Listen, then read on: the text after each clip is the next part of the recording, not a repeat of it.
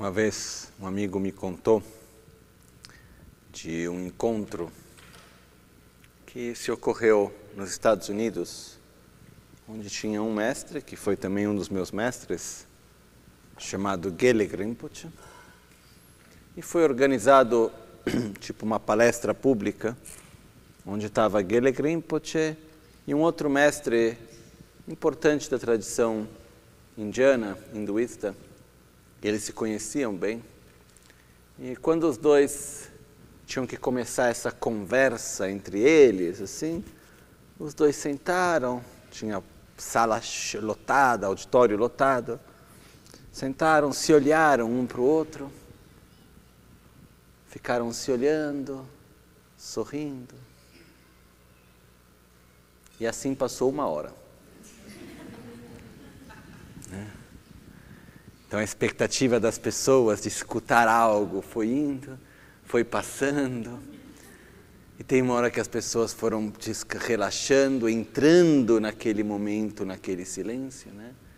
E tem vezes que eu estou convencido que o silêncio diz muito mais do que palavras, né? Então tem momentos no qual a gente não precisa necessariamente dizer muito. Porém, ao mesmo tempo, a gente não está acostumado simplesmente a estar juntos em silêncio.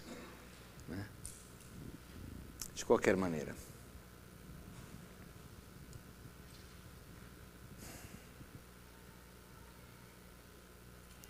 Um dos aspectos importantes do silêncio é nos permitir digerir as experiências que a gente viveu, aquilo que a gente aprendeu, e não apenas deixar com que as coisas fiquem unicamente num plano mental. Então, muitas vezes, o próprio processo de recitação de mantra, recitação do sutra, entra também num nível de silêncio não verbal, mas num silêncio de não ficar num processo de ficar mentalizando e querendo entender num processo conceitual constante. E eu acredito que esses momentos são extremamente importantes, são extremamente valiosos, porque é no silêncio que, na maioria das vezes, a gente encontra as respostas, onde a gente vai ter os entendimentos mais profundos. Não é quando a gente está necessariamente focando muito naquilo que a gente quer. Né? Isso me lembra um pouco a história de Asanga, mas tem várias histórias parecidas, né? onde a Sangha foi um dos mais importantes mestres na história do budismo. E num devido momento da vida dele, ele reconhece que ele tinha muito conhecimento, ele tinha muito uh, experiência de vários níveis, porém ele ainda não tinha realizado de uma forma profunda e verdadeira um amor altruísta. Então ele deixa o monastério de Nalanda, onde ele era já um dos mestres mais importantes. Ele vai, tinha vários discípulos. Digamos, se fosse usar o termo carreira, ele estava super bem na carreira dele. Né? Mas ele falou: não, mas não é isso que eu quero. Né? Ele deixa o monastério e vai para uma montanha, e numa pequena uma caverna na montanha para meditar e fazer retiro de Buda Maitreya para desenvolver o grande amor. E ele passa três anos meditando, né, pelo menos 12 horas por dia. E depois de três anos meditando, no amor, nenhum, nada.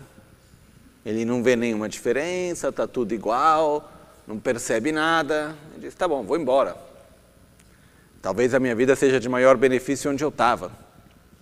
E descendo, ele tem um primeiro encontro no qual ele encontra uma mulher velhinha.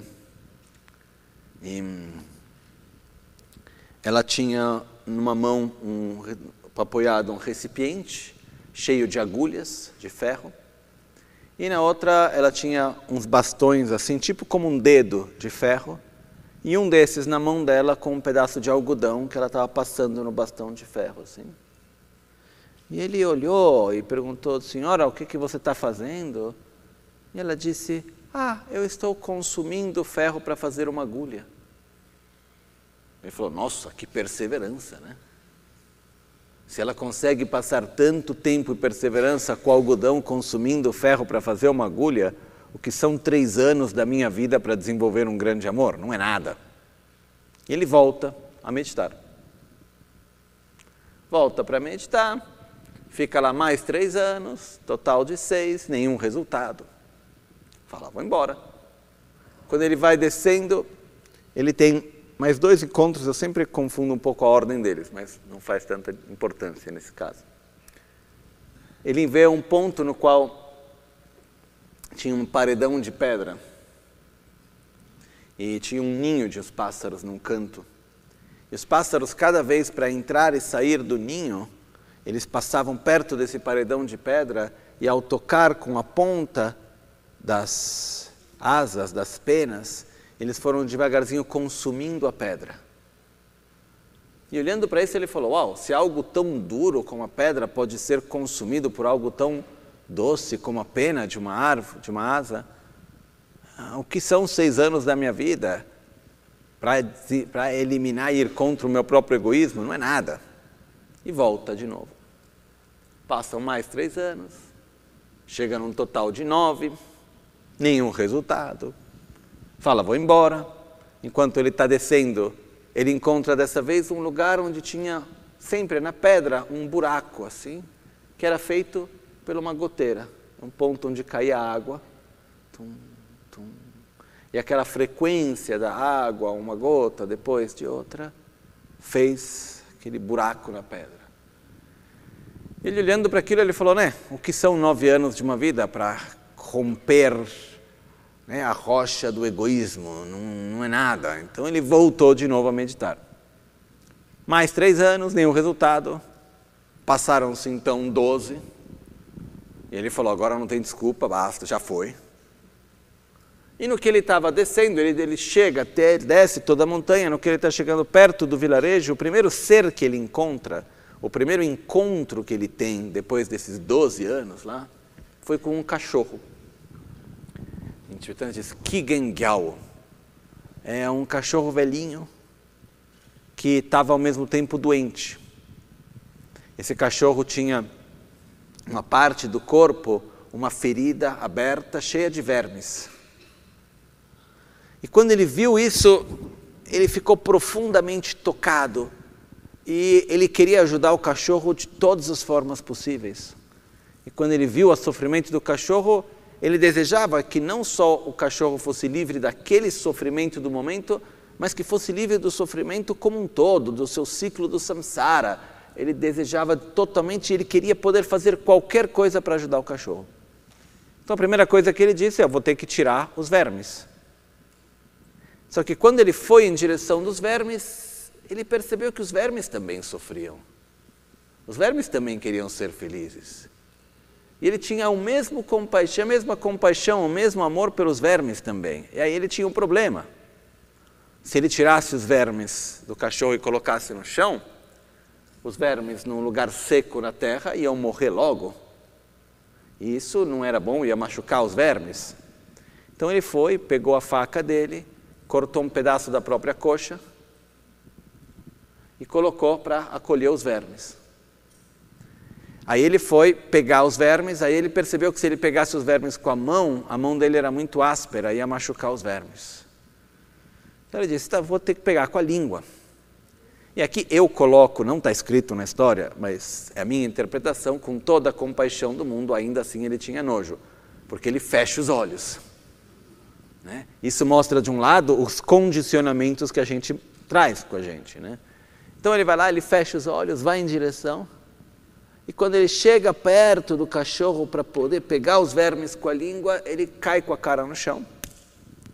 Olha em volta, não vê mais o cachorro e vê Buda Maitreya, que é a personificação do amor. E quando ele vê Buda Maitreya, ele pergunta: cadê o cachorro? E Buda diz: eu era o cachorro. Né? Eu sempre estive aí. Ele fala: mas eu estive te esperando por 12 anos, por que você não veio antes?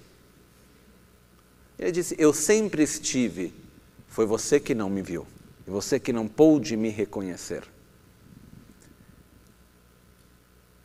Aí nesse momento ele acompanha Buda, ele pega Buda Maitreya, coloca nas costas dele, leva ele para o vilarejo para que pudesse abençoar todas as pessoas. Ninguém vê que é Buda Maitreya. Depois a história conta que Buda Maitreya leva ele até a terra pura de Tushita e passa uma manhã em Tushita, onde ele dá diferentes, vários ensinamentos a Sangha. Quando ele volta para a Terra aqui, tinham passado 50 anos, ontem a gente falou da relatividade do tempo, né? tinham passado 50 anos, e o que acontece é que depois disso ele transmite cinco ensinamentos que ele diz ter recebido de Buda Maitreya. Um deles é o Abhisamaya Alankara, Ornamento de Clara Realização, que é um dos mais importantes textos hoje estudados em toda a tradição do budismo tibetano e no antigo budismo indiano também. De qualquer maneira, voltamos para a história do cachorro. A minha interpretação pessoal. Quando foi que a sanga realiza o amor? Não foi na meditação? Foi quando ele estava diante de um ser a quem ele sentiu amor. Quando Buda Maitreya disse, eu sempre estive com você, você não me viu, Buda Maitreya é a personificação do amor. Também quer dizer, o nosso potencial de amar de uma forma incondicional está presente conosco em todos os momentos. Somos nós que não conseguimos acessar a Ele. E, esse, e é unicamente possível acessar esse sentimento profundo que a gente tem, essa qualidade maravilhosa, através do outro. Não é possível acessar de nós com nós mesmos. Né? Então, muitas vezes, as coisas ocorrem no lugar onde a gente menos espera. A Sangha passou 12 anos formalmente meditando, esperando ter algum sinal de alguma coisa, e ele foi ter essa experiência onde ele menos esperava. E na vida de cada um de nós, a gente vai ver que muitas vezes são os lugares onde a gente menos espera que a gente pode ter os nossos insights e que as coisas a gente tem um entendimento, né? Uh, algum tempo atrás eu brinquei um pouco, faz alguns anos eu estava em São Paulo e eu estava fazendo um exercício que, que era esse exercício de olhar para uma pessoa que a gente não conhece e com sinceridade, com carinho, dizer para a pessoa, não verbalmente, dizer à pessoa eu te amo a tua felicidade é importante para mim. Né? E eu estava, a casa tinha, estava com um amigo, era dia do meu aniversário por acaso, na Vila Madalena, São Paulo. Aí eu estava esperando ele tirar o carro, do lado tinha um pequeno prédio em construção e tinha um pedreiro, né, com capacete amarelo, lá estava me olhando. E quando a gente. É normal, do jeito como eu estou vestido, que as pessoas me olhem. E normalmente, quando alguém te olha e você olha de volta, o que acontece? A pessoa tira o olhar. Nesse caso, não. Ele me olhou, eu olhei para ele. Eu fiquei olhando, e enquanto isso eu comecei a né, acessar essa parte de mim de dizer: Eu te amo. De verdade eu quero que você seja feliz. E eu lembro que enquanto eu sentia isso e estava olhando para ele, tinha uma distância, sei lá, de uns 10 metros, menos, ele eu comecei a sorrir, como um espelho ele começou a sorrir também. E passaram, não sei, 30 segundos. E foi uma história de amor com o pedreiro na Vila Madalena. né? Foi um momento maravilhoso. Foi algo que eu acho que foi uma das coisas que mais me deu alegria e bem-estar por muito tempo naquela época. E olha que muitas coisas maravilhosas tinham ocorrido. E muitas vezes a gente é tocado, a gente consegue entrar em contato e ver coisas nos lugares onde a gente menos espera. Por isso que se diz que o sagrado muitas vezes não está onde a gente espera, está em outros lugares também. Podemos fazer vários outros histórias, experiências de vários tipos disso. Né? Porém, é importante para nós poder criar momentos na nossa vida em silêncio, onde a gente vai poder estar tá digerindo, dá dando tempo para as nossas emoções, para os nossos entendimentos, as nossas compreensões poderem elaborar, né? O próprio processo de criatividade, uma vez eu li uma, des uma descrição que o processo de criatividade ocorre em algumas etapas. A primeira é o contato, onde a gente entra em contato com, com algo, com alguém, com um conceito, com algo. Depois disso tem um processo no qual de incubação, onde passa um tempo e aquele conceito, aquela experiência, ela fica de uma forma não consciente. Depois tem um segundo contato de algo que aparentemente não tem nada a ver com aquela experiência anterior. E disso faz com que acorde aquilo que a gente teve e vem, nasce a ideia, nasce a criação. Né? E isso nos leva à importância da gente permitir a nossa mente de estar relaxada, permitir a nossa mente de descansar e não estar necessariamente tendo que entender, tendo que controlar, tendo que estar fazendo algo. Né? Tem outras histórias, histórias tem muitas, né? mas as histórias, por exemplo, de Naropa e Tilopa.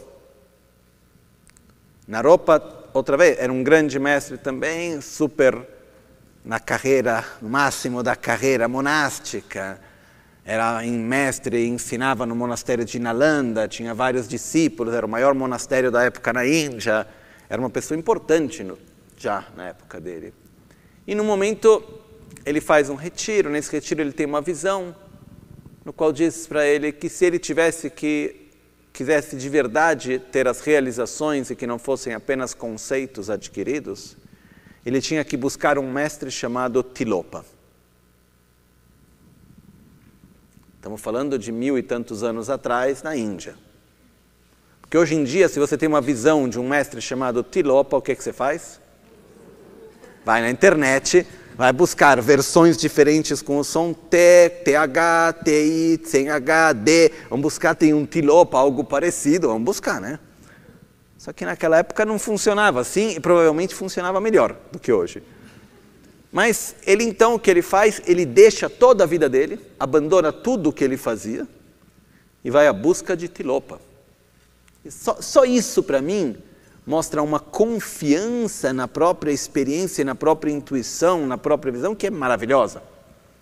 Então ele deixa totalmente onde ele estava, as funções que ele tinha, uma posição de importância, de poder, até de um ponto de vista espiritual, onde ele fazia muito para várias pessoas, etc., deixa tudo isso e vai à busca de Tilopa, andando pela Índia. E no que ele ia chegando nos lugares, ele ia perguntando se tinha alguém que se chamava Tilopa, e de repente ele ouve dizer: Não, sim, tinha alguém, mas ele foi embora daqui e tal. E ele começa devagarzinho a chegar perto da região onde parecia que existia alguém que se chamava Tilopa. E um dia ele chega perto de um rio e na beira do rio está um homem com o cabelo tipo com dreadlock, né? assim como é um, na forma como a gente chama de um sado indiano, nu, com as cinzas dos dos fornos crematórios no corpo. E ele estava pescando, onde ele pegava o peixe, abria, comia as entranhas e jogava o resto fora. Ele pegava vários peixes. E Naropa fez essa cara, olhou e disse: Que coitado desse homem. Algo não tem que estar tá bem na cabeça dele. Quanto karma negativo, ficar matando os peixes assim, que nojo fazer isso. E ele fala assim com um certo desprezo, assim, ai, coitado desse homem. E no que ele pensa isso, naquele momento que ele está terminando esse pensamento, que ficou para ele, esse homem vira para ele e fala: Que pena que esse homem tão coitado é aquele que você tanto está buscando. né? Das costas e sai andando ele vai atrás dele e fala: Não, mas quem é você? Não sei o quê. Tá, tá, tá, tá, tá. Era Tilopa. Né? Tilopa, no caso dos peixes, tinha uma prática dele de fazer elevação de consciência dos peixes. Ele matava os peixes de um jeito para fazer com que eles tivessem um renascimento melhor. Uma coisa especial dele. Mas acontece que ele passa, depois disso, os próximos 12 anos seguindo Tilopa. Apenas 12 anos depois, Tilopa um dia chama ele de meu filho, e aí então dá a iniciação de Heruka a ele, etc. Porém, durante esses 12 anos, tinham várias coisas que aconteciam totalmente não convencionais, que nas quais cada vez que Tilopa dizia uma coisa, ele dizia: ah, se eu tivesse um discípulo, ele deveria fazer isso. Né? Então, uma das vezes, por exemplo, eles estavam andando e tinha uma festa de um reinado local, um dos Maharajas e assim. E tinha lá a rainha no meio da festa. E ele diz: É, se eu tivesse um discípulo, ele deveria ir lá e apertar os seios da rainha. Lá vai o Naropa, vai lá, chega, aperta os seios da rainha. Claro que os guardas bateram nele até não dá mais. Aí quando chega a Tilopa, que está lá, ele todo quebrado, Tilopa olhava para ele e dizia algo como: Vamos ver, um pouco de suspense.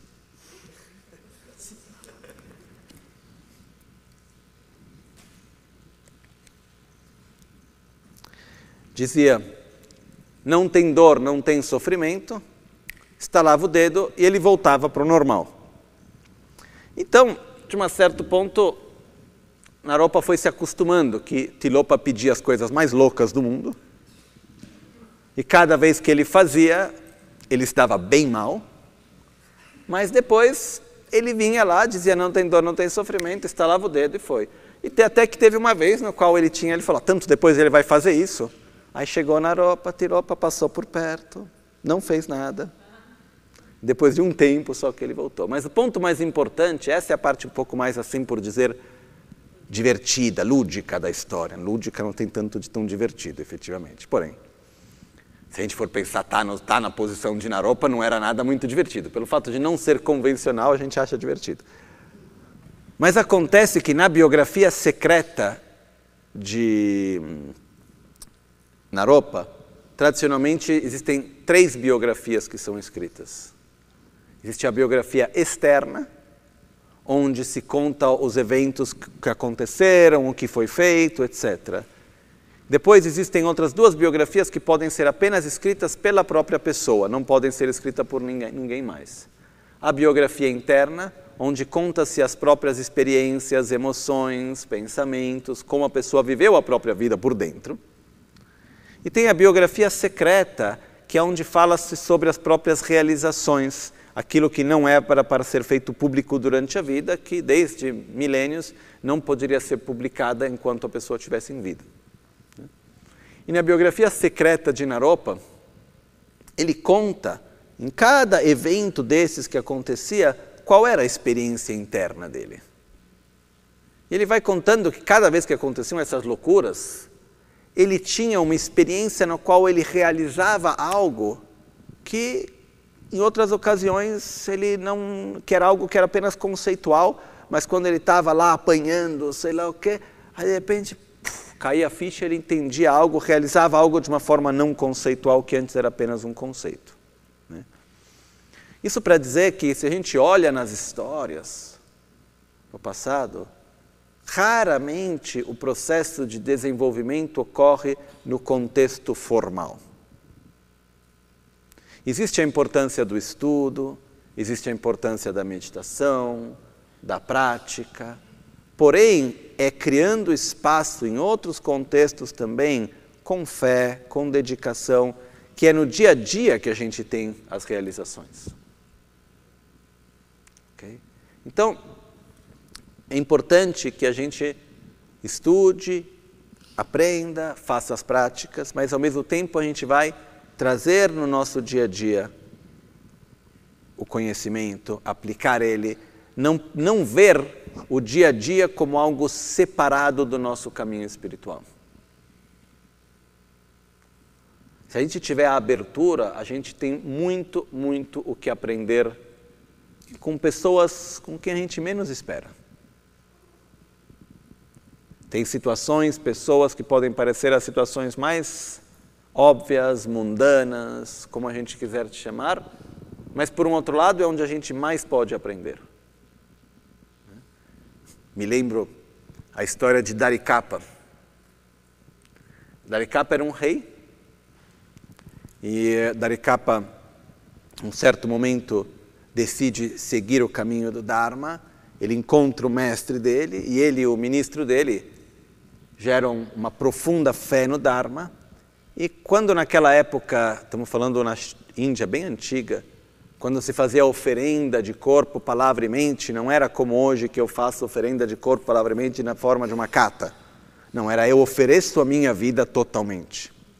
Então, Darikapa, rei, junto com o seu principal ministro, se oferecem ao mestre. O mestre, quando vai, eles vão juntos.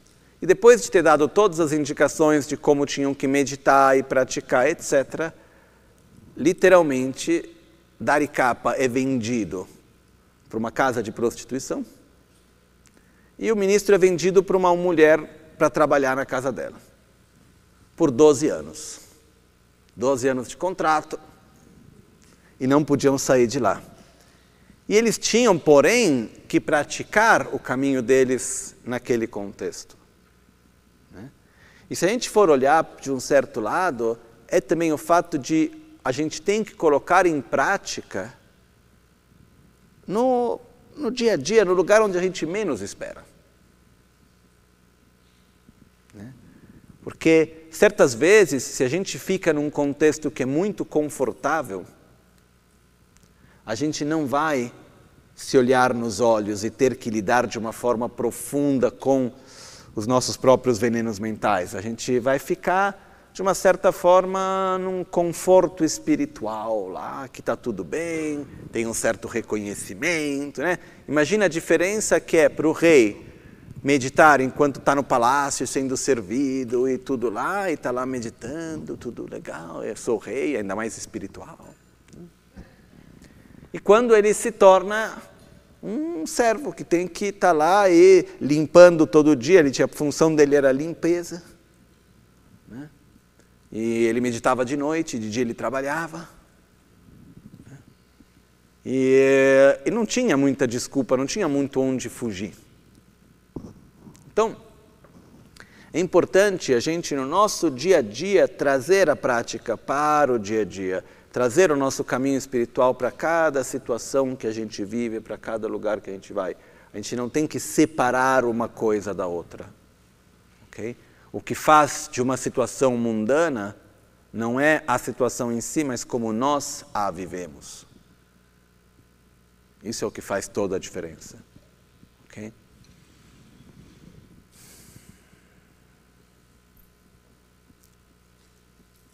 Então, um pequeno conselho só: não só a gente deve ter a humildade de estar abertos para ver o sagrado onde a gente menos espera e para poder aprender e receber. Né? Seguindo o exemplo de Asanga, é quando a gente está diante do outro, quem quer que seja esse outro. No caso dele era um cachorro e os vermes onde gerou-se um sentimento profundo de amor. Depois de 12 anos meditando, é claro que fizeram algum efeito, mas onde foi que ele de verdade teve aquela realização? Diante do outro. Então, a gente não deve ter medo do outro, ter medo das dificuldades. A gente vê que, na verdade, é quando a gente encontra o outro de uma forma verdadeira que a gente tem a capacidade de acessar a melhor parte de nós. E muitas vezes é diante das dificuldades, é diante dos sofrimentos, é diante dos problemas da vida que a gente tem que tomar refúgio de verdade no Dharma. Porque enquanto está tudo bem, a gente está bem, né?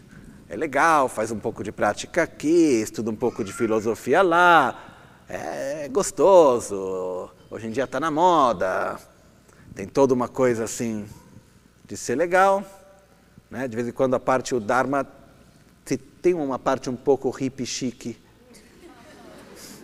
do ser budista, ou não? Tem também. Ah, sabe, não, porque eu sou budista, tive no retiro, tá. Não entendi nada, mas tive lá. né? Estou brincando. Espero que tenham entendido algo, mas o que eu quero dizer é que é quando a gente está nas situações de dificuldade que a gente precisa de verdade pedir ajuda. E a gente se apoia no Dharma, nos ensinamentos, na prática, pedindo as bênçãos. E são nesses momentos que a gente consegue de verdade crescer mais. Eu não tenho dúvida alguma que os problemas são sagrados, se a gente souber viver eles de uma forma correta. Porque as dificuldades que a gente vive, a gente apenas vive elas como dificuldades, porque existem aspectos dentro de nós que a gente ainda precisa desenvolver ou superar, que fazem com que a gente viva aquela situação daquela maneira. Caso contrário, isso não ocorreria. Então, é maravilhoso poder estar diante de uma dificuldade e suar, trabalhar para poder sair dela com dignidade, que quer dizer não escapar, mas superar. Isso é maravilhoso. E se a gente olha, muitas vezes, são as pessoas que passaram por dificuldades sérias e conseguiram superar elas que desenvolvem aspectos maravilhosos. Então a gente não deve, diante disso, ter medo dos problemas ou das dificuldades. Eu, pessoalmente, acho que a gente deve ter, não é dizer que a gente deve ter medo, mas se fosse para ter medo de algo, algo, algo é melhor ter medo de um estado confortável parado, onde a gente, de uma certa forma, cria uma zona de conforto, onde num prazer que está lá, a gente acaba criando essa zona de conforto, fica naquilo e não, não se olha nos olhos, não, não, não, não vai ver o que, que eu preciso de verdade transformar e crescer e ir além dos limites no qual eu me encontro nesse momento. Então, que eu quero dizer é que a gente precisa se colocar em jogo. Não sei se é claro isso. Não é fácil. Porém é importante. Uma vez Lama um pouco brincando, dizia: quem fala muito tem que ficar quieto, quem está sempre quieto tem que falar mais. Quem não gosta de viajar tem que viajar, quem quer sempre viajar tem que ficar parado. Né? A gente precisa sair das nossas zonas de conforto e fazer um movimento para superar os nossos limites, lidar com os nossos medos. Isso é fundamental. E dentro desse processo tem uma parte que é importante que é o silêncio. Que não é apenas o silêncio sonoro, mas é o silêncio de distrações mentais. Esse espaço ele nos permite de elaborar, digerir e gerar espaço interior para poder lidar com as coisas e ver elas e poder conhecer. Né? E, de novo, eu não vou agora fazer mais exemplos, porque senão eu nem ia falar disso agora, e senão seria muito longo.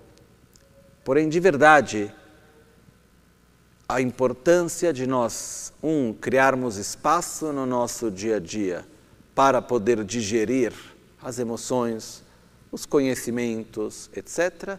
E dois, ter a humildade de estar abertos a aprender em qualquer lugar e com qualquer pessoa. Né?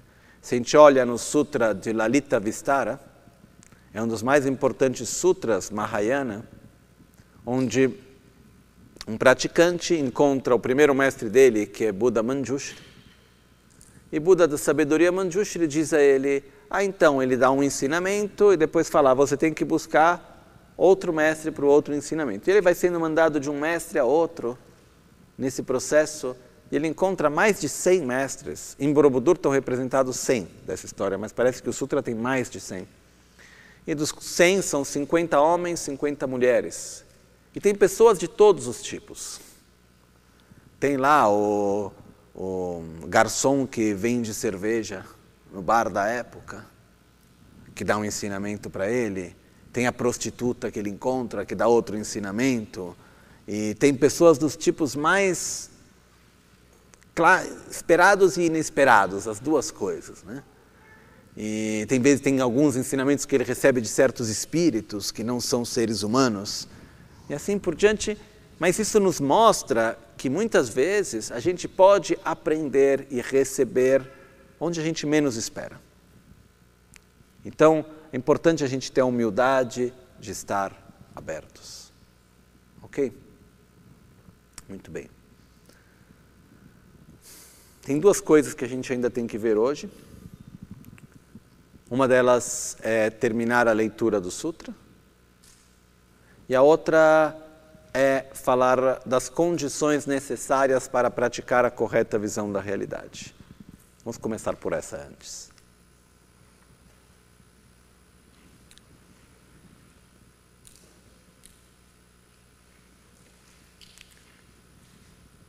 No primeiro nível de interdependência, um dos aspectos que a gente aprende é que não existem resultados sem que tenham existido as causas necessárias. Não é possível vivenciar, experimentar algo para o qual não tenhamos criado as causas. Ok?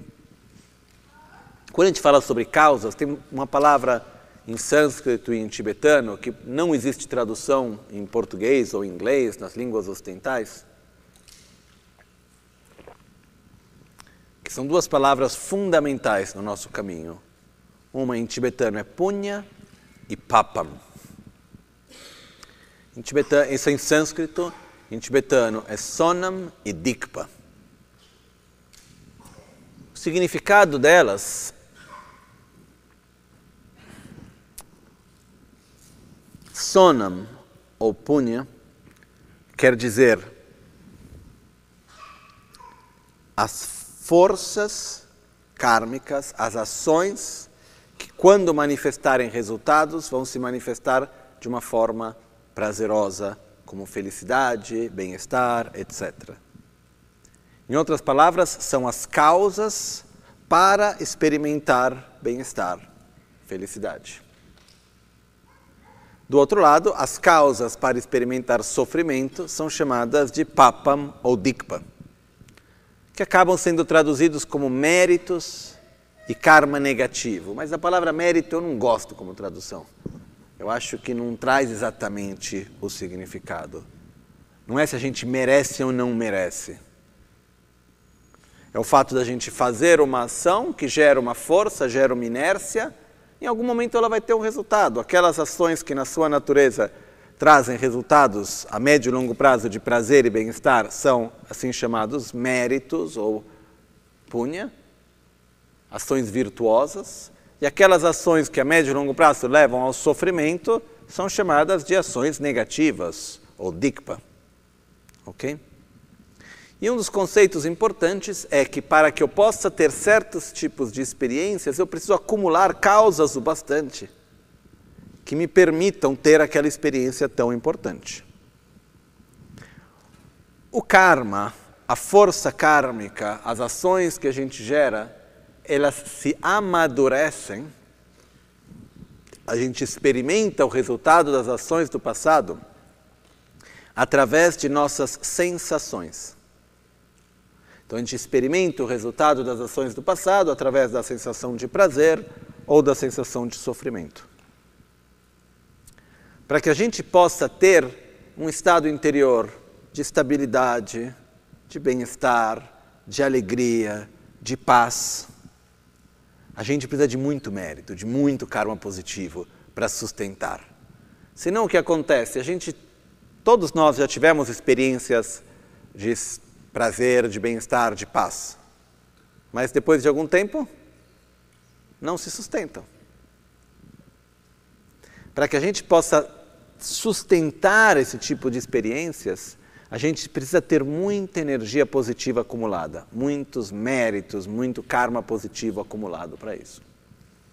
E é por essa razão que se diz que no nosso processo, no nosso caminho espiritual, nós devemos fazer duas acumulações, que é chamada acumulação de méritos, ou sonam gitzok, é a acumulação de karma positivo, de energia positiva, e a acumulação de sabedoria, yeshe gitzok.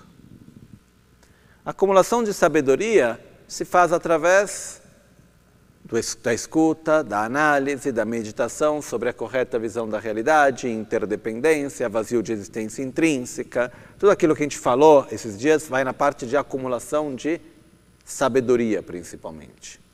Porém, para que a parte da sabedoria não fique num nível apenas conceitual, a gente precisa de muita energia positiva, de muitos méritos do outro lado para poder ter experiências verdadeiras e poder digerir e realizar dentro de nós isso. E é por essa razão, entre outras, na verdade, que nas práticas que a gente deve fazer, ou seja, nas qualidades que nós devemos desenvolver e cultivar no nosso caminho, a primeira delas é o amor, que é a base. E uma vez tendo desenvolvido um sentimento mais profundo de amor, a próxima parte, que se torna a primeira das seis, é generosidade. Né? No principal texto conhecido hoje sobre a correta visão da realidade, que é chamado Umalajukpa em tibetano, que é entrando no caminho do meio. Então nós temos o Sutra da Perfeição da Sabedoria, que foi escrito, é, é não, não chegou a ser escrito por Buda, porém a transcrição do que Buda disse. O Sutra da Perfeição da Sabedoria, em 8 mil versos ou em 20 mil versos e assim por diante, foi feito um comentário dele por Nagarjuna, que é chamada a raiz do caminho do meio, uma Tsawa Sherab, a sabedoria da raiz do caminho do meio, que por sua vez foi comentado por Chandrakirti, nesse texto chamado Uma Jukpa, que por sua vez foi comentado por Lama Tsongkhapa, num texto chamado Uma Gompa Rapsal. E no texto de Chandrakirti, onde ele começa a comentar Nagarjuna, ele começa falando da importância do amor, no qual ele define que o amor, a compaixão, amor e compaixão, amor não entendido como paixão, mas sim como desejar a felicidade, ter atração pela felicidade de si ou do outro. Okay? É o amor que em sânscrito se diz maitri. A nossa palavra amor provavelmente vem do latino, né? De amare, porém a palavra latina se diz que vem de amar, que vem de kamar, kama, kamar. Kama vem do sânscrito, que quer dizer desidério com paixão. Né? Já devem ter escutado de Kama Sutra. Desejo com paixão. Desejo com paixão. Isso quer dizer Kama. Então, muitas vezes, quando a gente fala sobre amor, a palavra amor, ela tem como raiz desejo de paixão e não desejar a felicidade do outro, ter atração pela felicidade. Isso em sânscrito é maitri. Nós temos uma palavra para os dois. E mesmo a palavra em inglês love se diz que vem de lúbia, que também quer dizer paixão. Então no final a gente acaba tendo essas mesmas raízes, né? Mas é importante a gente entender que quando no contexto dos ensinamentos budistas a gente fala sobre amor, o que a gente está dizendo é a atração pela felicidade do outro, a vontade que o outro seja efetivamente feliz. Então, Chandrakirti descreve que na base do nosso caminho nós devemos desenvolver amor e compaixão, que são duas manifestações do mesmo sentimento, e que esse amor e compaixão eles são como a água. A água que é importante no começo, durante e no final. Quando existe uma semente, é através da água que a semente pode germinar. É sempre a água que dá a possibilidade, que nutre, que é uma vez que a semente germinou, que nutre ela para continuar a crescer e se desenvolver numa árvore, para até poder dar frutos. E uma vez que a árvore está grande e forte, é sempre a água que permite a árvore de dar frutos. Da mesma maneira, é o amor que permite a nós de acordar a semente da iluminação que encontra dentro de nós. É o amor, antes de tudo, a nós mesmos e depois aos outros, que nos permite de entrar no caminho à iluminação. Né, a gente falou sobre os cinco caminhos esses dias. O primeiro deles, que é chamado o caminho da acumulação, entra-se no caminho da acumulação através do amor próprio. Quando se tem um verdadeiro desejo profundo de sair do samsara, que é uma forma de amor próprio a força que permite, durante todo o caminho, do caminho da acumulação, preparação, visão, meditação, até chegar no caminho do não mais aprender, a força que permite ao praticante de seguir adiante é sempre o amor. Nesse caso, não mais apenas amor próprio, mas também amor ao próximo. E é esse amor, essa paixão, esse desejo que o outro seja feliz tão forte, profundo, que dá força para poder seguir adiante e seguir gradualmente crescer no caminho. E uma vez que se atinge o estado de Buda, o que permite a um Buda de continuar agindo para o benefício dos seres, o que dá essa força é sempre o amor. Então o amor ele é importante no começo, durante e no final. Uma vez que a gente tenha entrado dessa maneira, a segunda força fundamental é a generosidade. Porque Chandrakirti descreve com muita clareza que se a gente não tiver a capacidade de cultivar a generosidade, a gente não vai conseguir gerar forças kármicas positivas o bastante para realizar o resto do caminho. Então, sem generosidade, fica tudo num nível conceitual. E o, e o que eu vejo que acontece certas vezes é que a gente tem pessoas que a gente que adoram a vacuidade, a correta visão da realidade, fica num nível conceitual, onde acaba sendo um jogo mental de um certo ponto de vista, um jogo intelectual, mas onde não se consegue passar para um nível mais profundo, porque falta carinho, amor, generosidade, falta poder gerar a energia necessária para poder efetivamente realizar. Então, uma coisa que a gente pode começar desde já é a nos familiarizar e praticar a generosidade. A generosidade de dar materialmente, a generosidade de dar amor, a generosidade de dar proteção, a generosidade de dar o Dharma. Por que existem quatro formas de generosidade? Porque nós temos diferentes necessidades. Se a gente está num nível no qual nós temos a, necessidade material, temos, estamos num estado onde temos fome, frio e assim por diante, a gente tem espaço para receber o Dharma? A prioridade é comer. Então, quando alguém não tem a própria necessidade material satisfeita, qual que é o primeiro tipo de ajuda que a gente deve dar? Material. Quando a necessidade material está satisfeita, a gente precisa depois ter uma necessidade emocional. Receber carinho, amor, afeto.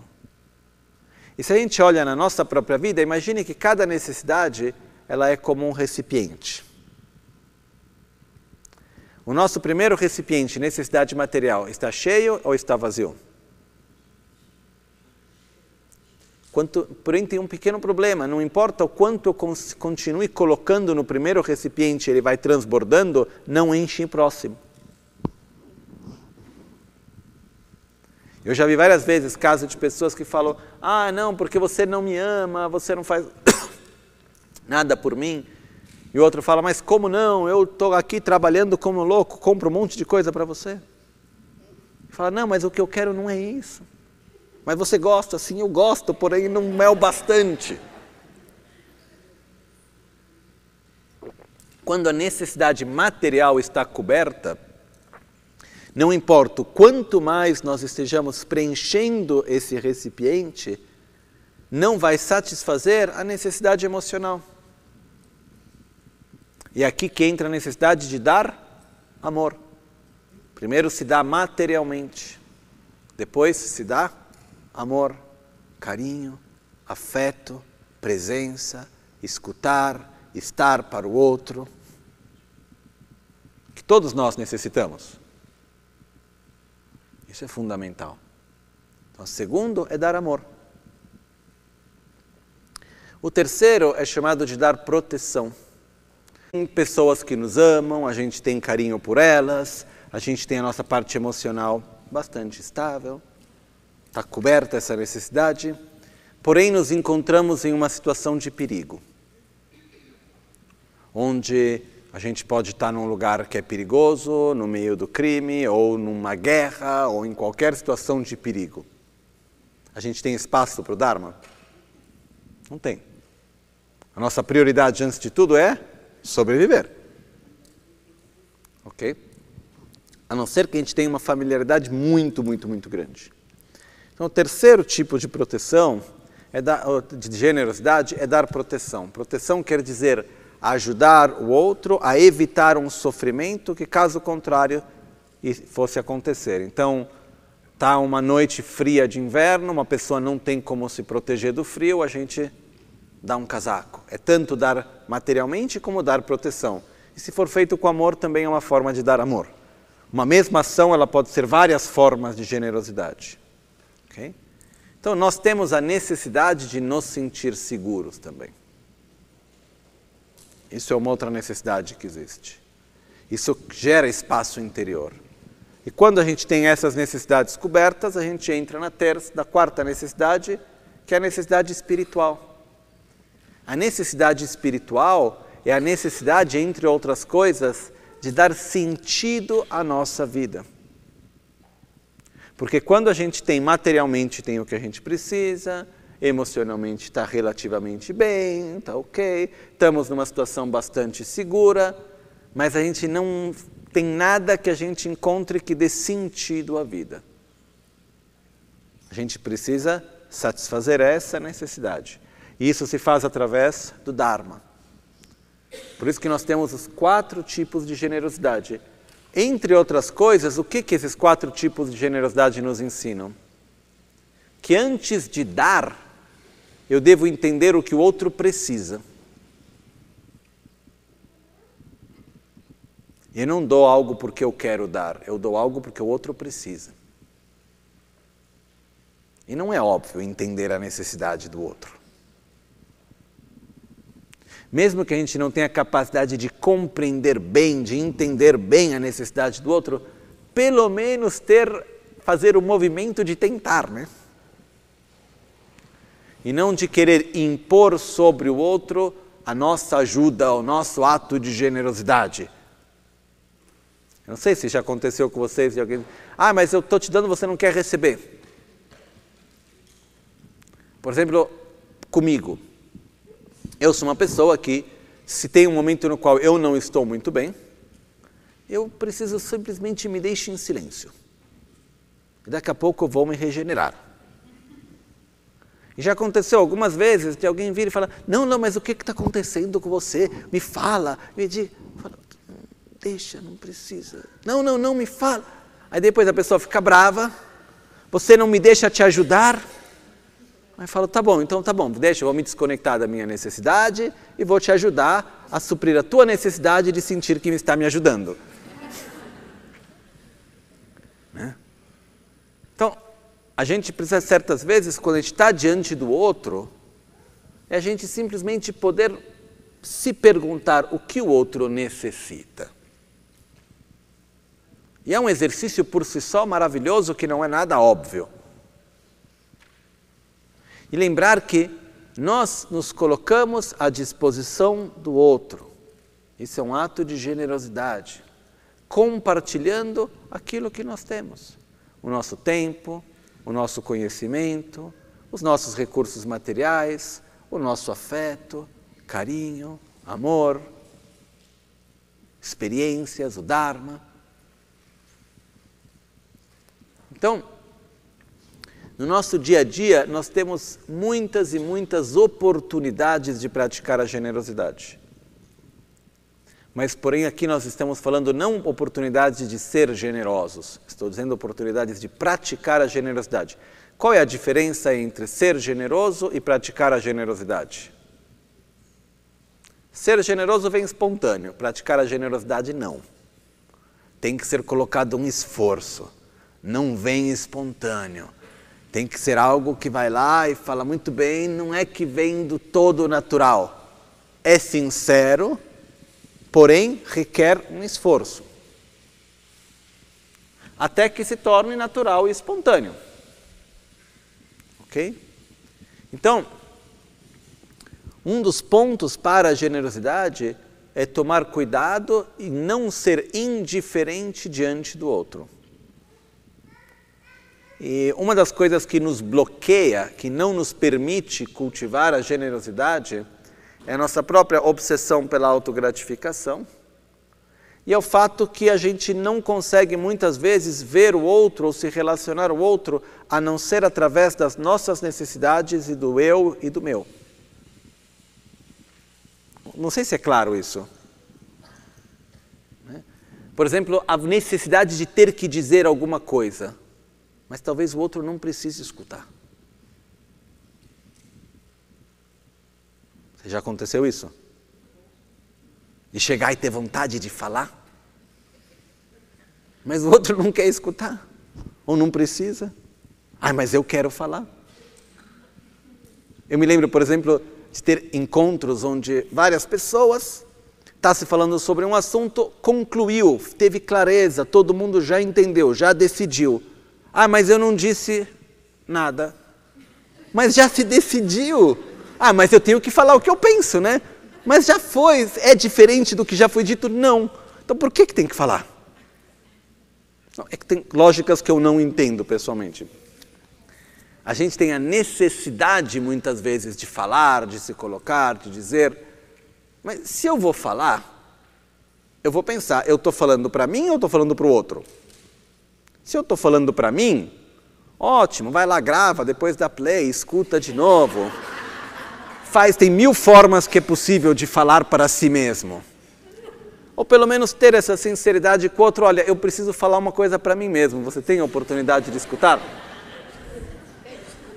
Tá, eu não preciso resposta, você não tem que. Caso contrário, o que eu quero é transmitir algo. Quando a gente está falando com alguém, a gente está transmitindo, é um ato de doar, muitas vezes. Mas a pergunta principal que tem que ver antes é: o outro precisa? O que, que a outra pessoa precisa? O que ela necessita? Para o que, que ela está aberta de receber? E tudo isso vem junto na prática da generosidade.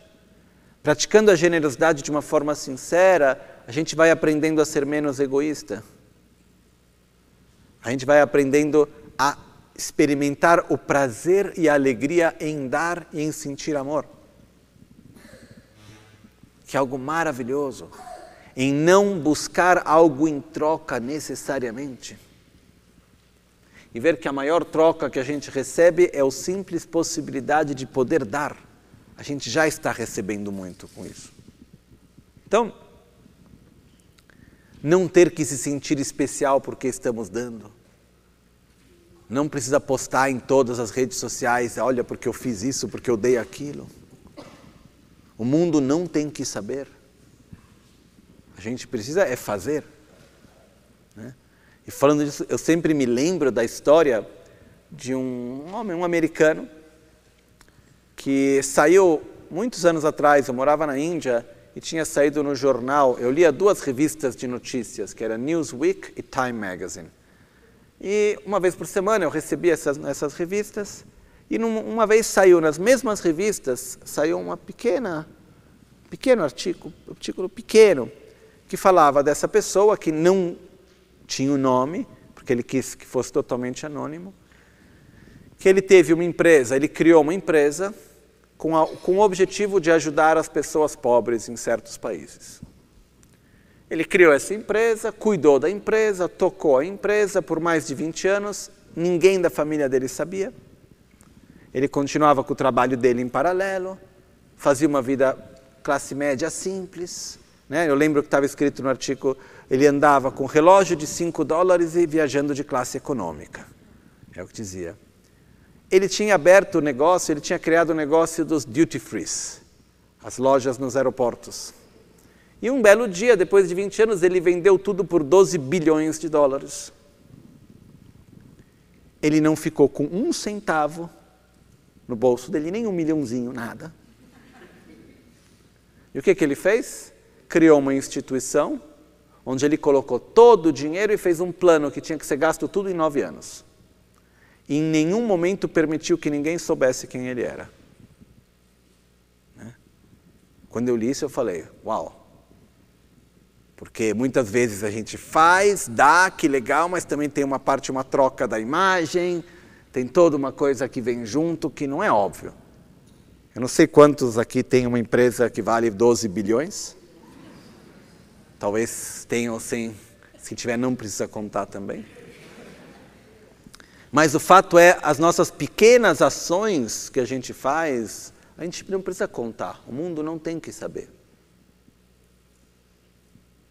A gente tem que encontrar o prazer no fato de fazer, não em ter o reconhecimento por elas. E tudo isso a gente treina através da generosidade. Ir lá, oferecer, sorrir, escutar, ajudar materialmente, encontrar o prazer e a alegria na generosidade em si. No texto de Chandrakirti ele diz o Bodhisattva, um ser de grande amor, quando tem a oportunidade de compartilhar algo, que ele vê que alguém está precisando de alguma coisa e pode ajudar, dá uma alegria tão grande no Bodhisattva que ele diz que um prazer é maior do que os prazeres das terras dos Budas, de qualquer prazer que a gente possa imaginar. Tem o Bodhisattva no prazer de dar e de compartilhar. Então, é, a gente precisa cultivar a generosidade. Isso é o primeiro passo. Okay? Coloquei um pouco mais de ênfase nesse porque é extremamente importante. Então, o ponto é: quer realizar a vacuidade? Pratique a generosidade. Segundo passo, moralidade. Sem generosidade a gente não vai ter os méritos, sem moralidade a gente não tem a capacidade de manter o caminho corretamente. A moralidade que a gente deve treinar é a nossa capacidade de cultivar o que faz bem, abandonar o que faz mal manter os nossos compromissos. Depois disso, nós temos que aperfeiçoar a paciência. E a paciência aqui ela é de dois tipos: é não reagir com agressividade diante dos objetos de raiva e não deixar o caminho diante das dificuldades. A paciência, a palavra em tibetano sopa, para paciência não é apenas o que a gente entende por paciência, tipo não fique nervoso, não fique com raiva. É também do tipo estou meditando e pode ter barulho, pode ter frio, pode ter outras distrações e eu não vou me deixar levar pelas distrações. Eu fico onde eu estou, eu consigo manter o que estou fazendo. Isso é uma forma de paciência que é chamada. E é fundamental no nosso caminho porque a gente vai ter distrações, interferências, problemas no caminho. A paciência é a nossa capacidade de não nos deixar levar pelas distrações e pelos problemas, mas ao invés ficar como está de uma forma estável no nosso caminho. Por isso que é também chamado de ter espaço interior. E é fundamental desenvolver a paciência. A próxima qualidade que a gente deve nos treinar é o esforço entusiástico. O esforço entusiástico, Shantideva diz, Chankang Gela Troao. O que é o esforço entusiástico? É a alegria na virtude. É o prazer naquilo que é virtuoso. Para mim, uma das formas de descrever o, a, o esforço entusiástico é colocar energia naquilo que é bom, porém não fácil. E a gente precisa treinar em colocar energia nas coisas, porque sozinhas elas não acontecem. A quinta qualidade que a gente deve desenvolver é a concentração. É a nossa capacidade de ter a nossa mente direcionada, que ela não fica pulando de uma coisa para outra, saber estar presente no momento presente, saber direcionar a nossa energia, saber direcionar os nossos pensamentos, a nossa mente, que é extremamente importante também. E a sexta qualidade é a sabedoria, é uma visão coerente da realidade. Sempre no Bodhisattva Charyavatara, Shantideva diz: Yenla deda tamcheni tübe sung. Todos esses ramos Buda ensinou em função da sabedoria. A generosidade, a moralidade, a paciência, o esforço entusiástico, a concentração existem como base para poder desenvolver a sabedoria. Porém, sem essas, a gente não vai conseguir desenvolver a sabedoria. As coisas têm que vir juntos. E o que é importante é a gente ver, antes de mais nada, que existem coisas que nós podemos fazer. Isso é algo que para mim é muito importante. Se a gente ficar apenas olhando o que está longe, vai dar um desânimo. Vai falar, eu chegar lá, deixa. Não consigo nem começar. Porque a gente pode passar horas explicando certos tipos de meditações na correta visão da realidade e qual é a experiência quando se está no samadhi unidirecional, de um jeito. Podem passar por vários detalhes, quem tem mil explicações disso. A gente fala, eu lá não, não vou chegar. Mas a pergunta é: dá para ser mais generoso? Dá. Dá para abrir o coração e gradualmente, um passinho depois do outro, amar de uma forma mais sincera? Dá para se familiarizar um pouco mais com a interdependência? E quando a gente vê que é possível caminhar, a gente vê que é possível chegar. Não dá para chegar de um dia para o outro. E quando a gente fala três eones, alguém fala, nossa, quanto tempo. Mas a verdade é que a gente nem sabe o que é um eone. E a outra coisa, o tempo é relativo. O tempo é totalmente relativo. Então, o importante não é quanto tempo demora, é o que a gente faz enquanto isso. Porque eu, sendo bem sincero, eu não tenho a mínima ideia de quanto tempo demora. Mesmo porque, como sempre Gele Rinpoche dizia, a gente não sabe que está chegando no topo da montanha enquanto não chegar. A experiência de subir montanha. Quando tem a montanha que está aqui, a gente está andando na montanha, não dá para saber que chegou enquanto não chegou. E ele também dizia: e o outro ponto é, você não sabe quantas montanhas ainda tem pela frente enquanto você termine a próxima. Você nunca sabe se é a última montanha ou não. Então, o ponto não é o fato de quanto, quando eu vou me tornar um Buda e se vai acontecer, se não vai acontecer, de que maneira, como é. O que eu estou fazendo agora, em que direção eu estou caminhando. E existem recursos que nós podemos utilizar desde já. E é lá que a gente tem que trabalhar. Isso é o mais valioso de tudo. Eu sei, muitos de nós, a maioria não teve oportunidade de estar lá estudando a filosofia budista em mil de, mini detalhes e entrando em várias coisas, entendendo e ter conhecimento de várias técnicas de meditação, no Tantra, isso, aquilo. Mas no final de tudo, acumular conhecimento sem colocar em prática não serve para muita coisa.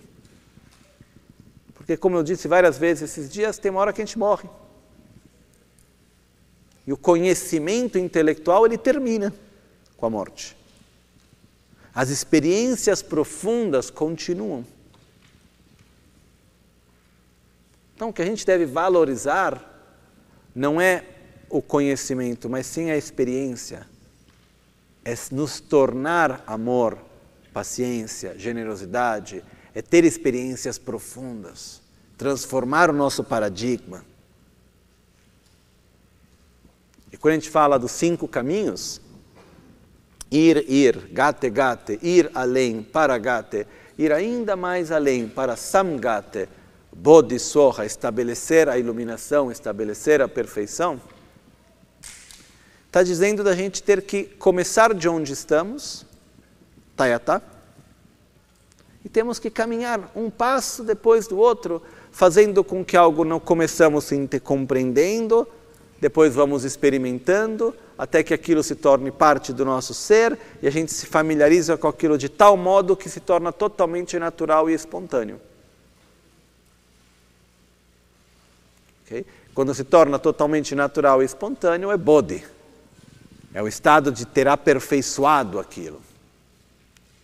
Ok? Então, eu gostaria de lembrar isso, por favor.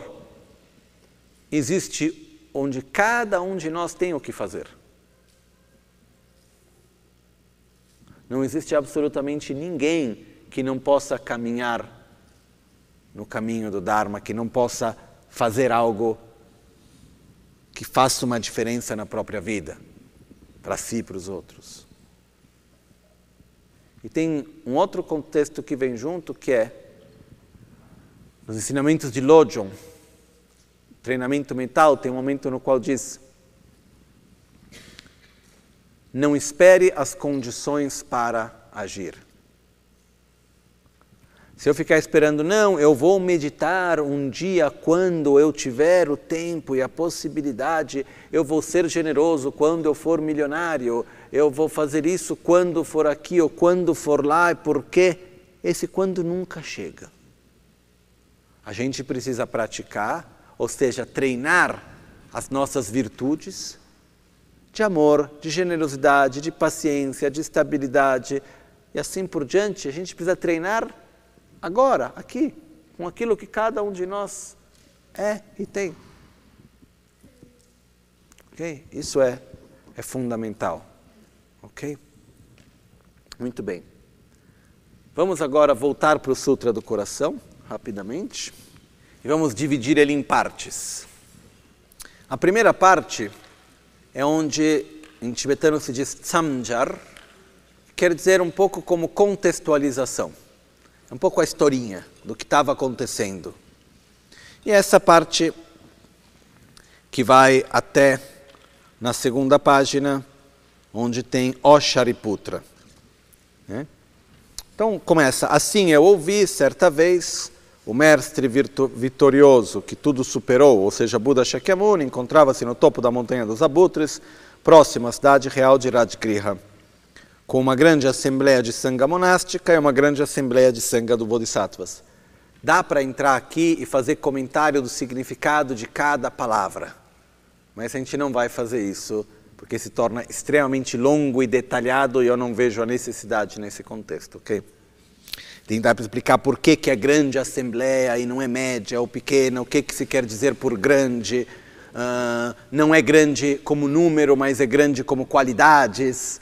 E quais são as dez grandes qualidades que faz ela ser grande? A gente tem, tem N detalhes que vão entrando aí. Naquela ocasião, o mestre vitorioso, que tudo superou, estava completamente absorto na concentração meditativa que expressa a multiplicidade dos fenômenos, conhecida como a aparência do profundo. Em outras palavras, Buda Shakyamuni estava sentado em meditação na, na, na natureza última dos fenômenos, no vazio de existência intrínseca, na interdependência. Também, naquele momento, o Bodhisattva, Mahasattva de grande mente, o Arya Avalokiteshvara, o poderoso Senhor que tudo contempla. E aqui, se a gente for entrar em detalhes, tem por que, que é chamado poderoso, poderoso Senhor que tudo contempla, por que, que quer dizer Avalokiteshvara, o que, que quer dizer Arya, por que, que é chamado de Bodhisattva, Mahasattva, de grande mente, tem toda a definição detalhada de cada uma dessas coisas. Mas a gente não precisa agora entrar nos detalhes. Mas em poucas palavras, Avalokiteshvara é um Arya, ou seja, é aquele, é um grande bodhisattva, um área, ele já saiu do samsara, ele já realizou a natureza última dos fenômenos. Já entrou, já passou do, do caminho da visão. Ok? Quando se diz um área, quer dizer aquele que já passou do caminho da visão. E nesse momento ele estava refletindo sobre o vazio de existência intrínseca, sobre a vacuidade. Hum, direcionava sua conduta na profunda perfeição da sabedoria, que observa em detalhe desta forma: observa em detalhe os fatores dos cinco agregados, corpo e mente, de sua experiência, e mesmo estes, os próprios, o próprio ser, sua própria experiência, os próprios agregados e os agregados em geral, de uma forma específica não necessariamente o próprio, como sendo vazios de natureza intrínseca. Então, por meio do poder de Buda, o venerável Shariputra dirigiu estas palavras ao Bodhisattva Mahasattva de grande mente, o Arya Avalokiteshvara. Como deve treinar um filho ou filha da família de Buda que deseja guiar sua conduta na profunda perfeição da sabedoria? Né? Uma das versões do texto aqui diz como deve treinar o filho da família que deseja guiar sua conduta na profunda perfeição da sabedoria. O que deve fazer aquele, o praticante? Ele fala em referência a si mesmo, por isso que ele fala o filho. Né? Na resposta diz filho ou filha, mas na pergunta originalmente deveria tem o comentário que alguns comentários que eu li dizem que deveria ser só filho. Mas diz que deseja guiar a conduta, quer dizer, deseja não apenas ter o entendimento, mas deseja realizar a natureza última dos fenômenos. Abordado desta forma, o Bodhisattva Mahasattva de grandemente, o Arya Avalokiteshvara, disse estas palavras ao venerável filho de Shradvati. E aqui começa. Nesse primeiro ponto é onde Avalokiteshvara explica a Shariputra os primeiros dois caminhos, que é chamado o caminho da acumulação e o caminho da preparação, ou seja, o entendimento conceitual do vazio de existência intrínseca, da vacuidade. Ó Shariputra, qualquer filho ou filha espiritual com os traços da família, ou seja, que deseja sair do samsara, que queira guiar sua conduta em uma profunda perfeição da sabedoria, deve observar detalhadamente desta forma.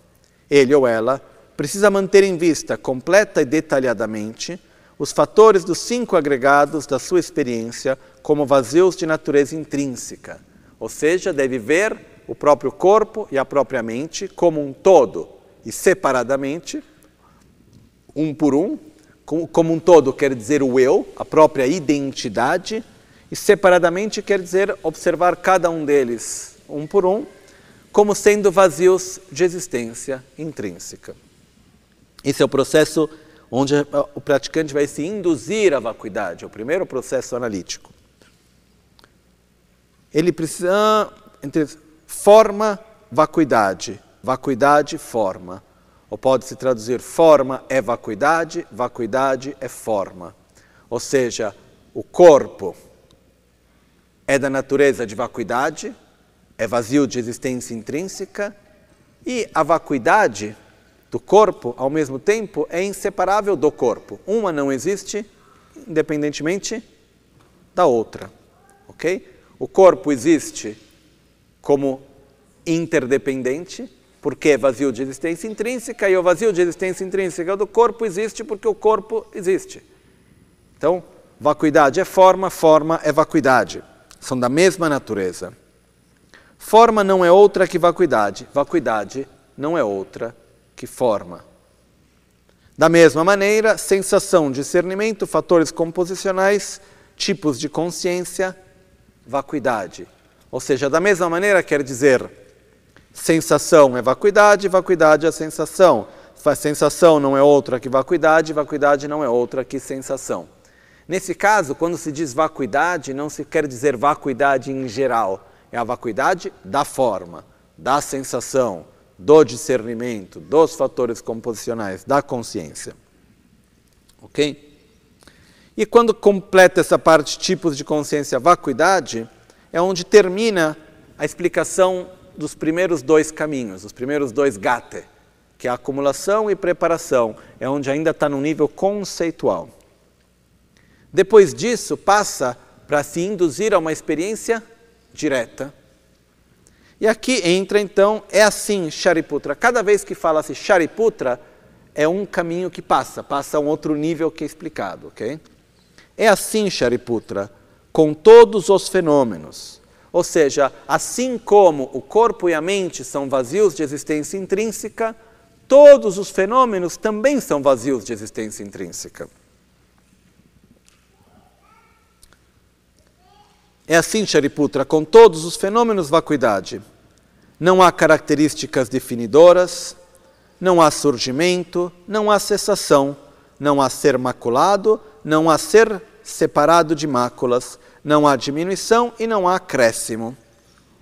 Não há características definidoras, ou seja, não há nenhum fenômeno, fenômeno que exista onde tenha características próprias intrínsecas. Né? O exemplo que eu dei ontem é é uma característica intrínseca do fogo que queime, teoricamente. Porém, não é uma o fato que o fogo queime não é uma característica intrínseca, mesmo sendo uma característica do fogo, ainda assim é interdependente. Queima por quê? Porque tem um conjunto de partes e tem toda várias coisas que acaba criando aquela realidade. Okay? Então, nada existe pelas próprias características de uma forma intrínseca separada do resto, autônoma. Não há surgimento, nada nasce e começa de uma forma autônoma, independente, intrínseca. Não há cessação, nada cessa e termina de uma forma autônoma, intrínseca. Tudo nasce e termina de uma forma interdependente. Não há ser maculado e não há ser separado de máculas. Não há ser um ser no sofrimento ou livre do sofrimento, ter venenos mentais ou não ter venenos mentais de uma forma intrínseca. E aqui, se a gente for entrar em detalhes, é algo muito profundo, porque muitas vezes o ser iluminado é visto como um ser que é puro por si só. Ou o ser que está no sofrimento, está no sofrimento porque essa é a sua natureza. Você tem a natureza de ser um ser de sofrimento. Não. Ter máculas nesse sentido, que quer dizer ter obstruções, venenos mentais, ignorância, estar no sofrimento, sim, existe, porém de uma forma interdependente, não de uma forma objetiva, intrínseca, autônoma. E ser um ser puro, livres de sofrimento, livre de venenos mentais, existe, porém de uma forma interdependente, não de uma forma independente, autônoma. Não há diminuição, não há acréscimo. Não há diminuição de venenos mentais de uma forma intrínseca e não há o desenvolvimento das próprias qualidades de uma forma intrínseca também. Existem de forma interdependente. Isso é onde Avalokiteshvara leva Shariputra ao caminho da visão. Okay? Onde tem a experiência direta que todos os fenômenos são vazios de existência intrínseca. Próximo passo, caminho da meditação. E diz: por ser assim, Shariputra, e aqui ele vai estar explicando qual é a experiência direta quando se atinge o caminho da visão, entra-se logo depois no caminho da meditação. Okay? Então, quando se tem uma experiência direta da vacuidade, quando termina essa primeira experiência, entra-se no caminho da visão, a próxima vez que se vai entrar em meditação, já entra diretamente no caminho da meditação ou da familiarização. E aqui vai explicar como é a experiência direta, onde se realiza de forma não conceitual o vazio de existência intrínseca. Por ser assim, Shariputra, na vacuidade, na vacuidade quer dizer na realização direta, não conceitual da vacuidade, ao nos olhos, ou seja, na percepção de quem está meditando, não há forma, não há sensação, não há discernimento, não há fatores composicionais, não há consciência, cinco agregados. Cinco agregados e os 18 fenômenos, ou seja, não há olho, não há ouvido, não há nariz, não há língua, não há corpo, não há mente, os poderes sensoriais. Não há forma, não há som, não há cheiro, não há sabor, não há tato, não há fenômeno ou seja, os objetos sensoriais. Esses são chamados também, em tibetano, de Kechechunni. São as doze bases para gerar percepção. Ou seja, a percepção da realidade que nós temos são geradas principalmente por esses doze fatores. Os, doze, os seis objetos sensoriais e os seis poderes sensoriais. Na experiência direta da vacuidade, antes de ser um Buda, pelo fato da gente estar tá tão condicionado a ver os fenômenos como tendo uma existência própria, autônoma, quando tira, desconstrói, tira essa existência intrínseca, não se consegue perceber nada mais a não ser a falta de existência intrínseca. Nessa percepção direta, não existe percepção de forma, cor, cheiro, não tem nenhuma percepção de nenhum dos sentidos, não tem nenhum contato com nenhum dos seis sentidos. Não há desde o elemento do olho até o elemento da mente, não há também o elemento da consciência mental. Ou seja, não só não há os cinco, seis sentidos e os objetos, também não há as consciências dos seis sentidos. Não há ignorância, não há eliminação da ignorância, também não há envelhecimento e morte, não há eliminação do envelhecimento e morte. Não são aqui estão falando dos doze elos. O primeiro dos doze elos é a ignorância, o último, envelhecimento e morte. Então, na, no estado de meditação, não há nada que seja que, que, que esteja presente na percepção de quem está fazendo aquela meditação. Ao mesmo tempo, da mesma maneira, não há sofrimento, causa do sofrimento, cessação e caminho, as quatro nobres verdades. Não há profunda consciência, não há realização e não há não realização. Não há percepção da própria consciência, ou seja, o estado meditativo de si mesmo. Não há percepção de quais são as realizações que se está obtendo e não há percepção de quais são as, aquilo que na verdade você está deixando de lado em vez de realizar, como a ignorância, por exemplo. Então, o que ocorre é que na percepção direta da vacuidade não há nada mais a não ser o próprio vazio de existência intrínseca, a própria negação de existência intrínseca. Nada mais do que isso. Qual é a razão disso? Repito uma vez mais. É porque nós estamos tão profundamente condicionados pela aparência da existência intrínseca que a gente está observando um objeto. De repente a gente vê que ele não existe de forma intrínseca assim como ele parece e a gente não consegue continuar a ver o objeto. A gente não consegue ver o copo e ao mesmo tempo ver que ele é vazio, de que ele não existe como ele aparece a nós de uma forma intrínseca. As duas coisas juntas não funcionam. Enquanto a gente não tiver desenvolvido essa sabedoria em nível muito profundo, a gente vai poder chegar a ver o copo que aparece como sendo de existência intrínseca, porém saber que não é. Isso sim. Mas a gente não consegue deixar de ter aparência de existência intrínseca e mesmo assim perceber o copo. A gente não consegue fazer isso. Então, neste momento, quando se tem a percepção direta do vazio de existência intrínseca, nada mais surge à mente a não ser este vazio. Não, você não vê nada. Não vê nada. Quando tem um estado de meditação, de uma experiência direta, os cinco sentidos apagaram, a mente conceitual apagou.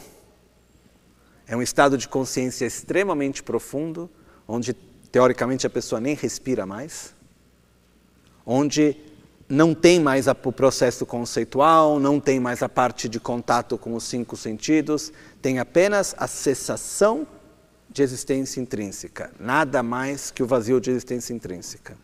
Depois, quando acorda desse estado, aí sim volta a ver o copo, porém sabe-se que não existe como ele aparece. Ok? Isso é como se, vem, como se descreve esse estado meditativo. Ok?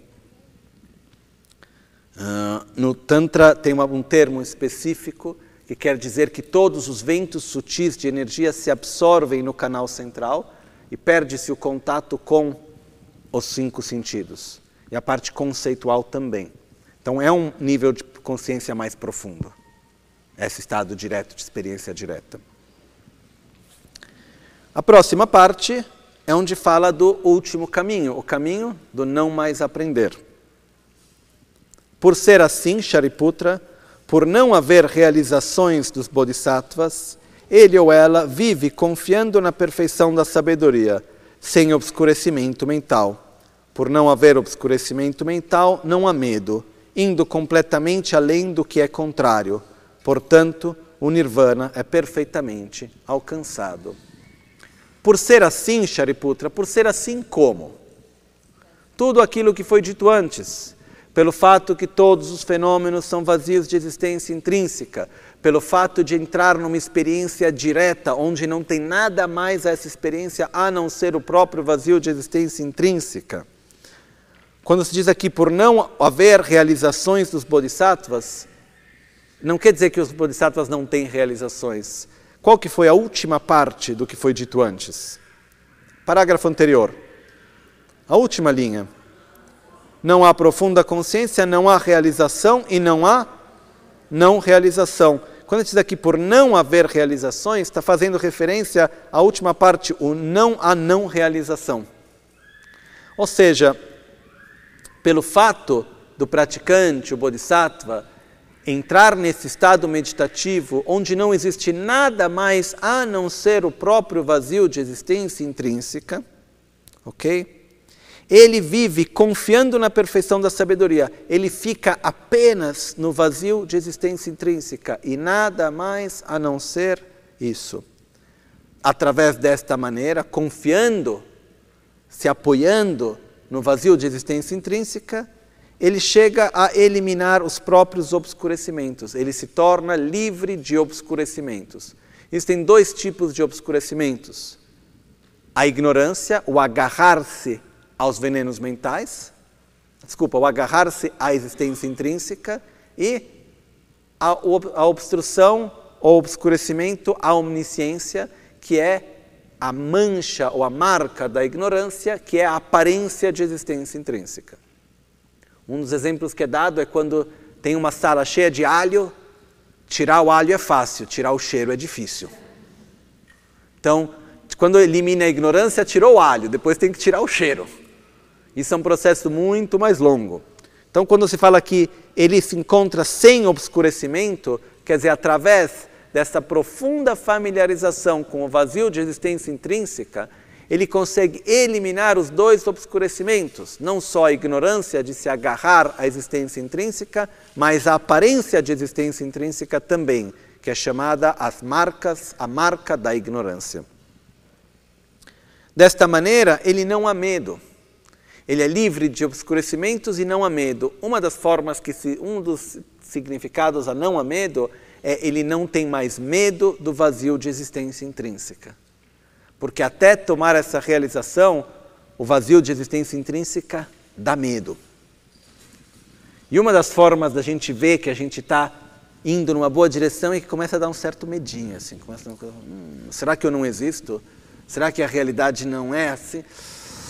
Tem uma hora que começa a ver que a forma como eu vivo a realidade não é real e isso dá medo. Então, quando ele não há medo, quer dizer que ele vive a realidade em harmonia consigo e com os outros e não há mais medo da própria vacuidade. Indo completamente além do que é contrário. O que é que é contrário?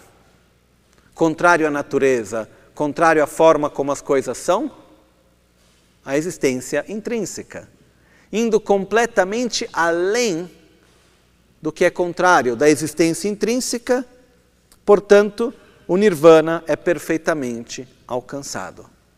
Desta maneira, se atinge o caminho do não mais aprender, se torna então um Buda. Na realidade, é confiando na perfeição da sabedoria, é meditando, se familiarizando cada vez mais, num nível cada vez mais profundo, na perfeição da sabedoria, que todos os Budas do passado, do presente e do futuro são Budas completamente manifestos, em inigualável e perfeito, completo estado de Buda. Esse é o único caminho para atingir o estado de Buda. Por ser assim, a perfeição da sabedoria é o grande mantra. Então aqui termina os cinco caminhos e depois tem o resumo. Ok? A palavra mantra quer dizer proteção da mente. Nesse caso é aquele ou aquela que nos protege do demônio da ignorância. Ok? Então, o mantra nos protege da nossa ignorância. O que é que nos protege da nossa ignorância? A perfeição da sabedoria. Então, nesse caso, o mantra tá, faz referência diretamente à perfeição da sabedoria. Então, diz: Por ser assim, a perfeição da sabedoria é o grande mantra. A própria perfeição da sabedoria é que nos protege diretamente do da nossa ignorância. Então, qual é o principal mantra? Efetivamente, é a perfeição da sabedoria, é a experiência de, através da interdependência, realizar o vazio de existência intrínseca. Este é o verdadeiro mantra que nos protege da nossa própria ignorância. A perfeição da sabedoria é o mantra. O mantra do grande conhecimento, o mantra que é insuperável, o mantra igual ao inigualável, o mantra que apazigua completamente todo o sofrimento, por ser falso, deve ser conhecido como a verdade na perfeição da sabedoria, o mantra foi proclamado. Se a gente for olhar com atenção, qual é o mantra efetivo aqui? Tayata gate gate paragate parasam gate bodhisoha ou a perfeição da sabedoria?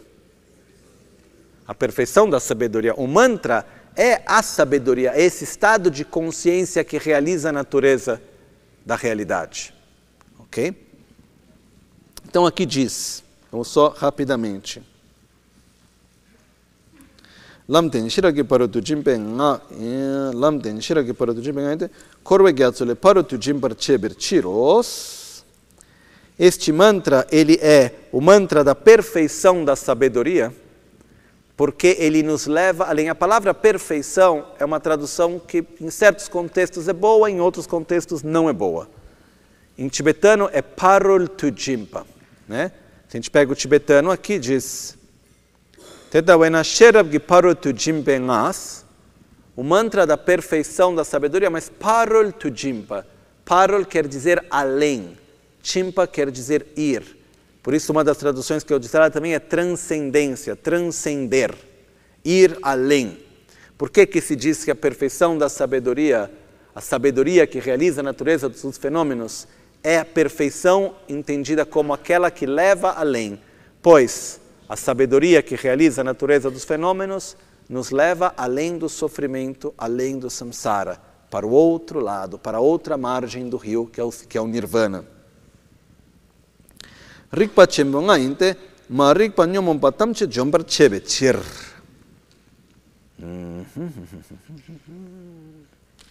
O mantra do grande conhecimento, pois é através da sabedoria, da correta visão da realidade, que nos elimina completamente a nossa ignorância, a falta de conhecimento. O mantra que é insuperável.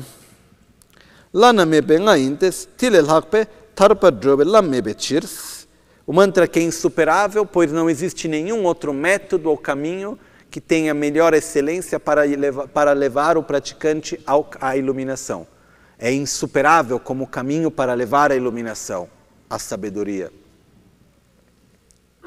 O mantra igual ao inigualável. Minyampa da nyampe ngaintes, nyampa mebe sangue da nyampe chirs. É igual ao inigualável, pois quem é o inigualável? O estado de Buda. E a sabedoria da correta visão da realidade é aquela que os Budas possuem também. Por isso é igual aos Budas, é igual ao inigualável. O mantra que apazigua completamente todo o sofrimento. Dunga tamche rabdu shivar chebe ngaintes, dunga gyudan cheba tamche shivar che chirs, pois através da sabedoria é possível pacificar completamente o sofrimento e as causas do sofrimento. Por, ele, por, não ser, por, por não ser falso, deve ser conhecido como a verdade. Ah. dembra shebar chawe nga intes sherjin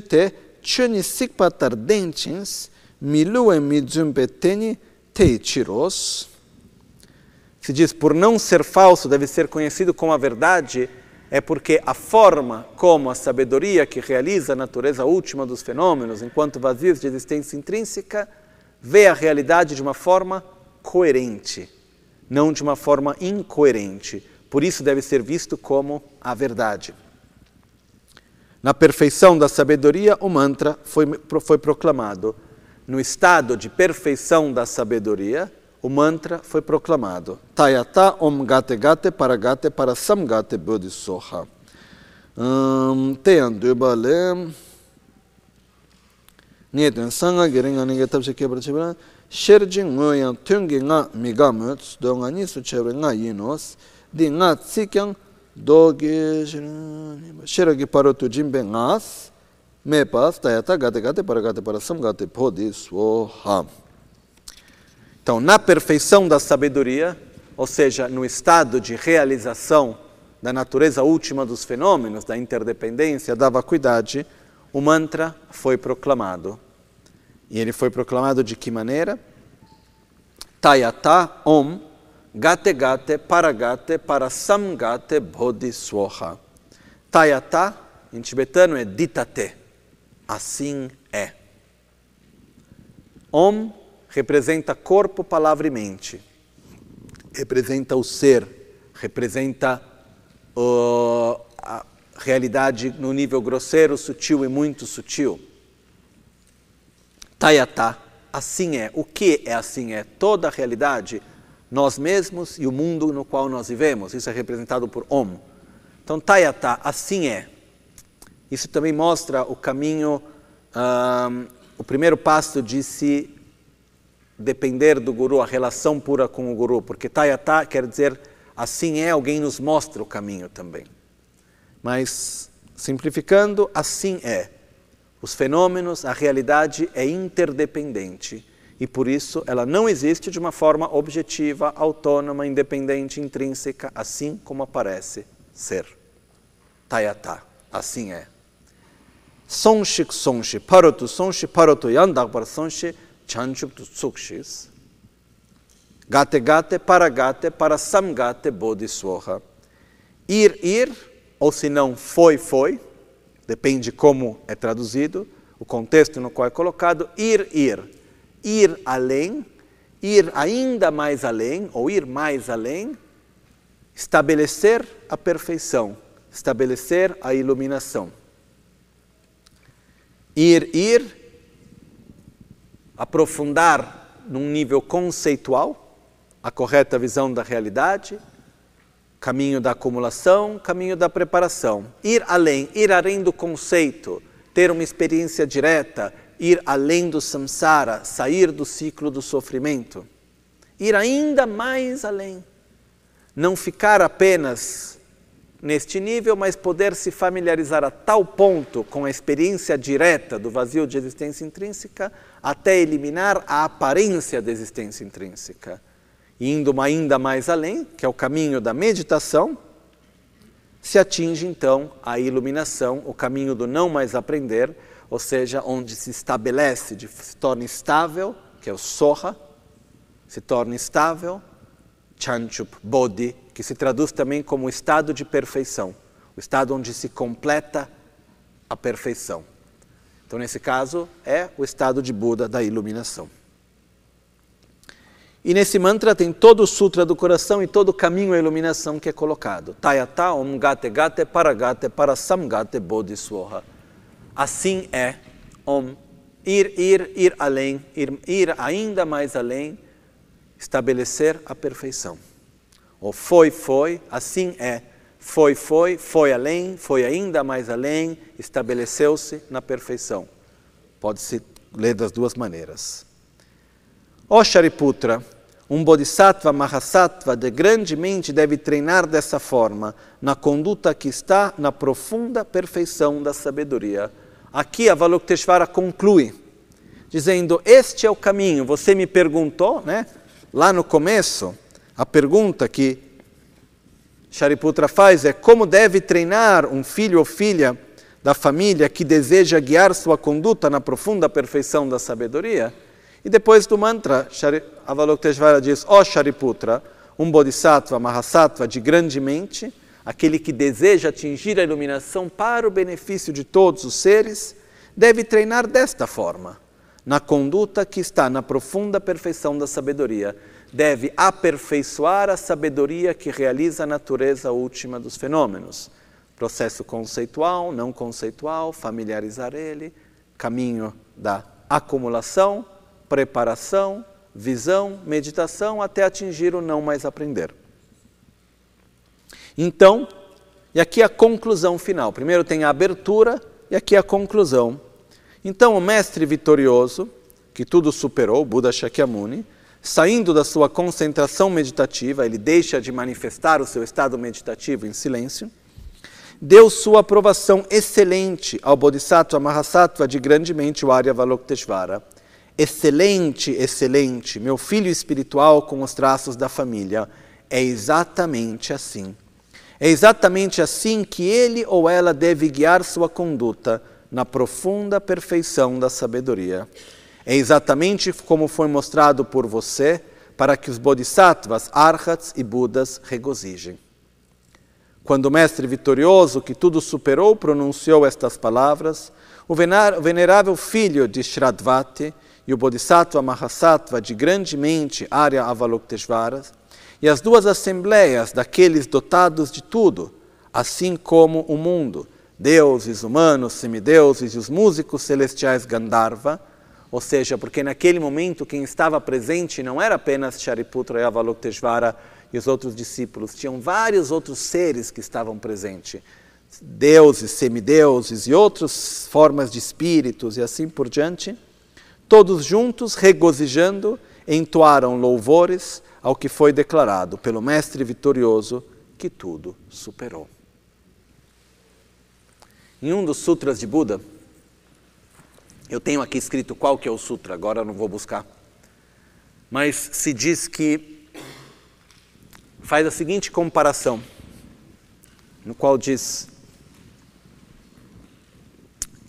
preencher o inteiro espaço de todos os mundos com oferendas e fazer essas oferendas a todos os Budas e seres sagrados refletir, analisar, compartilhar, escutar, meditar na correta visão da realidade, se acumulam mais méritos do que fazer todas essas oferendas. No sentido que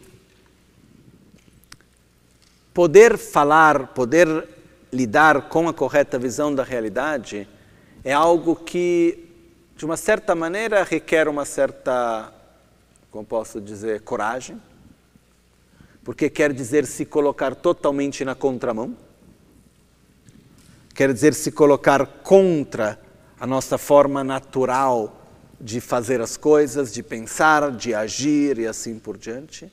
Mas ao mesmo tempo quer dizer a gente poder olhar nos olhos a nossa própria ignorância, usar nos olhos a causa fundamental do sofrimento, do samsara, de tudo, porque se a gente olhar para o mundo à nossa volta, tem muitas coisas que a gente não gosta na nossa própria vida, na nossa própria conduta. Né? Tem, no Brasil se diz, quanto mais eu rezo, mais assombração me aparece. No que vão passando cada dia, cada dia tem uma que chega que olhe lá. Né? Mas de onde vem tudo isso, efetivamente? Vem do desejo ilimitado, do apego ilimitado, da raiva, do ódio, da ganância. É só a gente olhar o país no qual a gente vive aqui no Brasil. Temos problemas sociais, violência, econômicos, políticos. É. Políticos, eu quero dizer, nem conflitos políticos, é falta de governança, não sei se é assim que se diz em português, né? Falta de governança falta de carinho. E tem muitas coisas, mas no fundo, de onde vem tudo isso? Vem do fato que cada um está lá obcecado consigo mesmo, com o eu e com o meu, e não consegue sair da própria bolha e olhar para fora e falar: nossa, o mundo é maior, tem outras coisas à minha volta, tem outros seres, eu posso fazer algo melhor. E fica cada um preso nos próprios desejos, nas próprias aversões, nos próprios jogos, e assim a vida passa, passa, passa, passa, passa. Então a gente poder se permitir, nem que seja num nível superficial, olhar de frente para essa realidade, olhar, mas onde está a causa do problema? E poder direcionar um pouco a nossa energia para a luz, para a solução. não é só reclamar, é, é, é ir em direção da solução. A solução se encontra em duas coisas: amor e sabedoria, coerência. Simples assim. Fácil não, simples sim. Ok? E para quem acha que a correta visão da realidade é muito difícil, um argumento que pode se falar em dois dias, sem ter uma preparação prévia, não é tão difícil assim. No sentido que é possível abordar de uma forma acessível, sem ter que ter tido anos de estudo antes. Né? E para ser bem sincero, muitas das coisas que eu expliquei nesses dois dias, eu pessoalmente demorei anos para entender. Porque a abordagem através da qual eu aprendi nunca veio mastigado. Né? Até eu me lembro um dia que eu quis aprender um texto, memorizar um texto chama Dreba Tönsen, em tibetano. Eu fui para um Geishe Tupterinte e falei, Aguelo, eu comecei a memorizar esse texto, eu quero aprender ele. Ele olhou para mim, a única vez que ele me disse isso, ele falou, é, os seus dentes não são fortes o bastante para mastigar esse texto. Vão quebrar todos. Ele falou, fique em outro texto. Eu falei, tá bom, deixa, não vou. E efetivamente era um texto super importante, mas muito difícil, muito difícil. Então, existe uma forma de estudar que é maravilhosa, porque vai se dando voltas e voltas e voltas. Você vai lá longe para entender o que está aqui perto, vai dar várias voltas até voltar, e tem uma hora que tudo faz sentido. Mas a gente não tem normalmente, no nosso contexto, tempo para se dedicar dessa maneira. Então, o que eu tento fazer, da melhor maneira que eu posso, é mastigar bem as coisas e colocar de um jeito que não só seja fácil de digerir e comer, mas que também seja bonito de ver, que dê para acessar, seja um pouco divertido, porque senão a atenção também passa. Mas o fato é que não é algo impossível de ser compreendido. Na realidade, assim chamada vacuidade, é algo muito, muito, muito mais simples do que na maioria das vezes a gente pode imaginar. O fato é que é tão simples que certas vezes fica difícil de entender. Porque a nossa tendência é querer complicar. Ok? Mas o que eu quero dizer é que nós temos a possibilidade, nós temos os recursos, nós temos os meios de poder aprofundar, entender, refletir, trazer para o nosso dia a dia. E eu peço, por favor, que a gente não fique só na vacuidade, como eu disse, coloca a vacuidade na prateleira.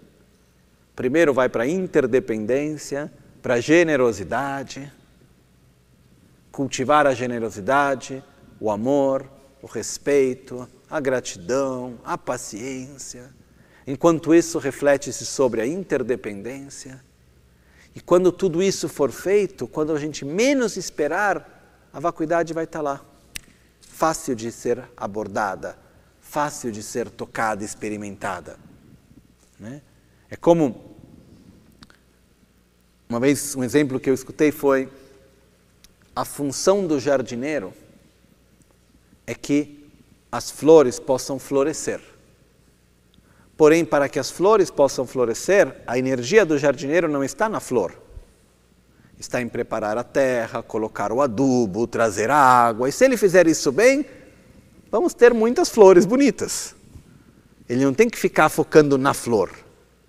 No nosso caminho, se a gente colocar a nossa energia em ter uma conduta virtuosa, ser generosos, pacientes, humildes, refletir sobre como as coisas existem, interdependência, a vacuidade vem como resultado.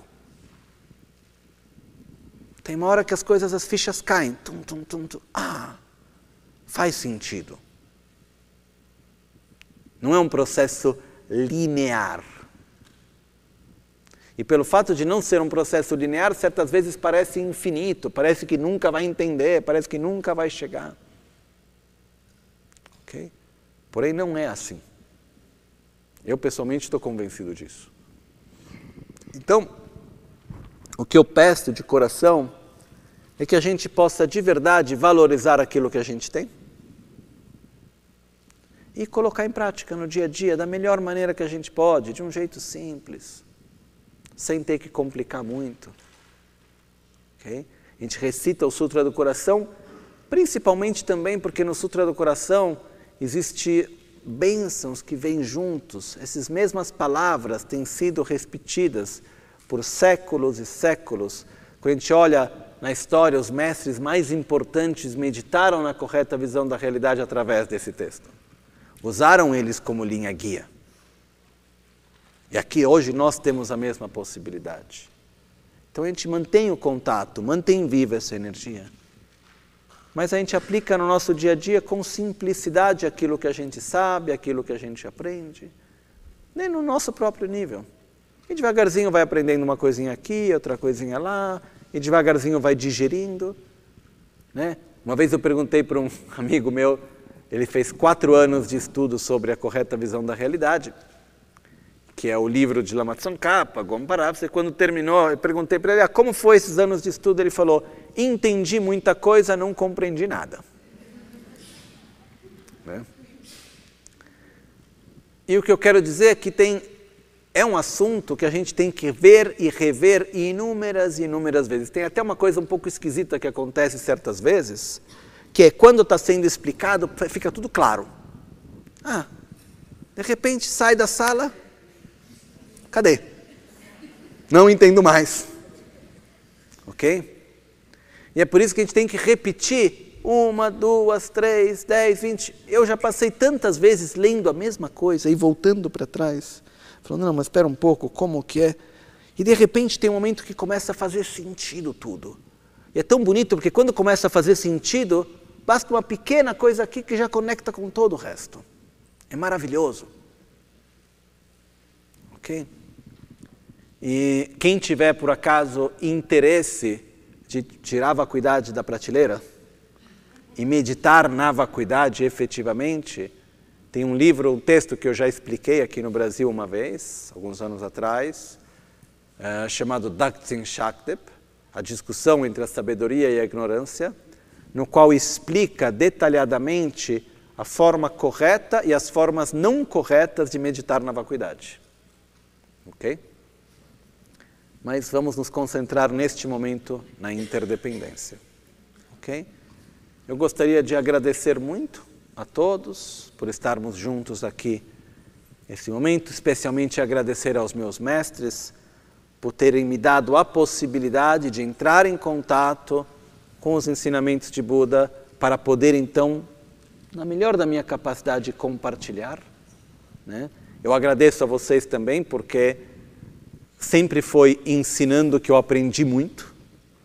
Então, muitas vezes tendo que analisar, entender, decifrar, colocar em palavras simples, de um jeito, buscar exemplos, isso sempre me ajudou muito para poder também entender a mim mesmo, também muita coisa. E o que eu peço de verdade, de coração, é que a gente não deixe este momento e aquilo que a gente refletiu juntos aqui, mas que a gente leve com a gente, coloque em prática, leve para o nosso dia a dia, como mínimo, refletir um pouco sobre a interdependência. Como mínimo isso. Ou o fato, como a gente falou no começo, no primeiro dia, na sexta-feira, observar a, a própria obsessão, a autogratificação, o próprio egoísmo e devagarzinho e deixando ele de lado, se permitindo de ver os outros. A gente vai, cada um fazendo a própria parte. Ok? Isso é aquilo que de verdade é o mais importante, é o que eu peço a cada um. O Dharma é simples, não é complicado. Não tem muito o que ficar falando, tem muito o que fazer. Os ensinamentos no final são simples, o caminho é simples. Porém, ele precisa ser trabalhado por quê? Porque a nossa mente está extremamente condicionada de outra maneira. Por isso que a gente tem que mudar um hábito, isso demora.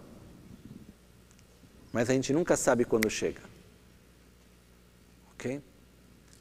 E não busquem realizações místicas estranhas. As realizações mais importantes são quando coisas nas quais antes nós sofríamos não sofremos mais. Situações nas quais antes tínhamos raiva, hoje não temos mais raiva. Onde antes a gente via de uma forma desconectada, hoje conseguimos ver a conexão entre as coisas. Onde a gente não podia ter amor, conseguir ter um amor sincero. Poder ter a percepção da impermanência. Essas são as realizações. Tá? Que devem ser mantidas dentro de nós como uma vela coberta. A luz ilumina lá dentro, mas ela se manifesta para o mundo, mas ninguém tem que saber que está lá. A gente não tem que falar do que acontece. Ah, não, porque eu realizei isso. Porque... Não, isso é para nós. Ok? E, de novo, agradecer muito a todos né, por estar aqui juntos com o coração aberto, com a mente atenta, com perseverança, esforço. E isso pessoalmente me faz muito feliz a gente poder passar esses momentos juntos. Ainda vamos ter muito pela frente juntos, né? tanto nessa vinda como quando não estou aqui fisicamente. E não estamos falando de viagem astral, estamos falando de outras formas digitais e outras coisas também. Né? Uma vez aconteceu de uma pessoa falar, Lama, porque ontem você, você, você me disse isso, aquilo. Eu falei, espera um pouquinho, eu não te vi ontem. Não, sim, sim, você veio falar comigo, você me. Eu falei, não, não. Não, como não? Não, porque você veio com o corpo astral e fez isso e fez aquilo. Aí eu, o que eu disse é, eu pelo menos não me lembro e não sou consciente de ter feito. Ah, então você faz sem saber. Muito bem.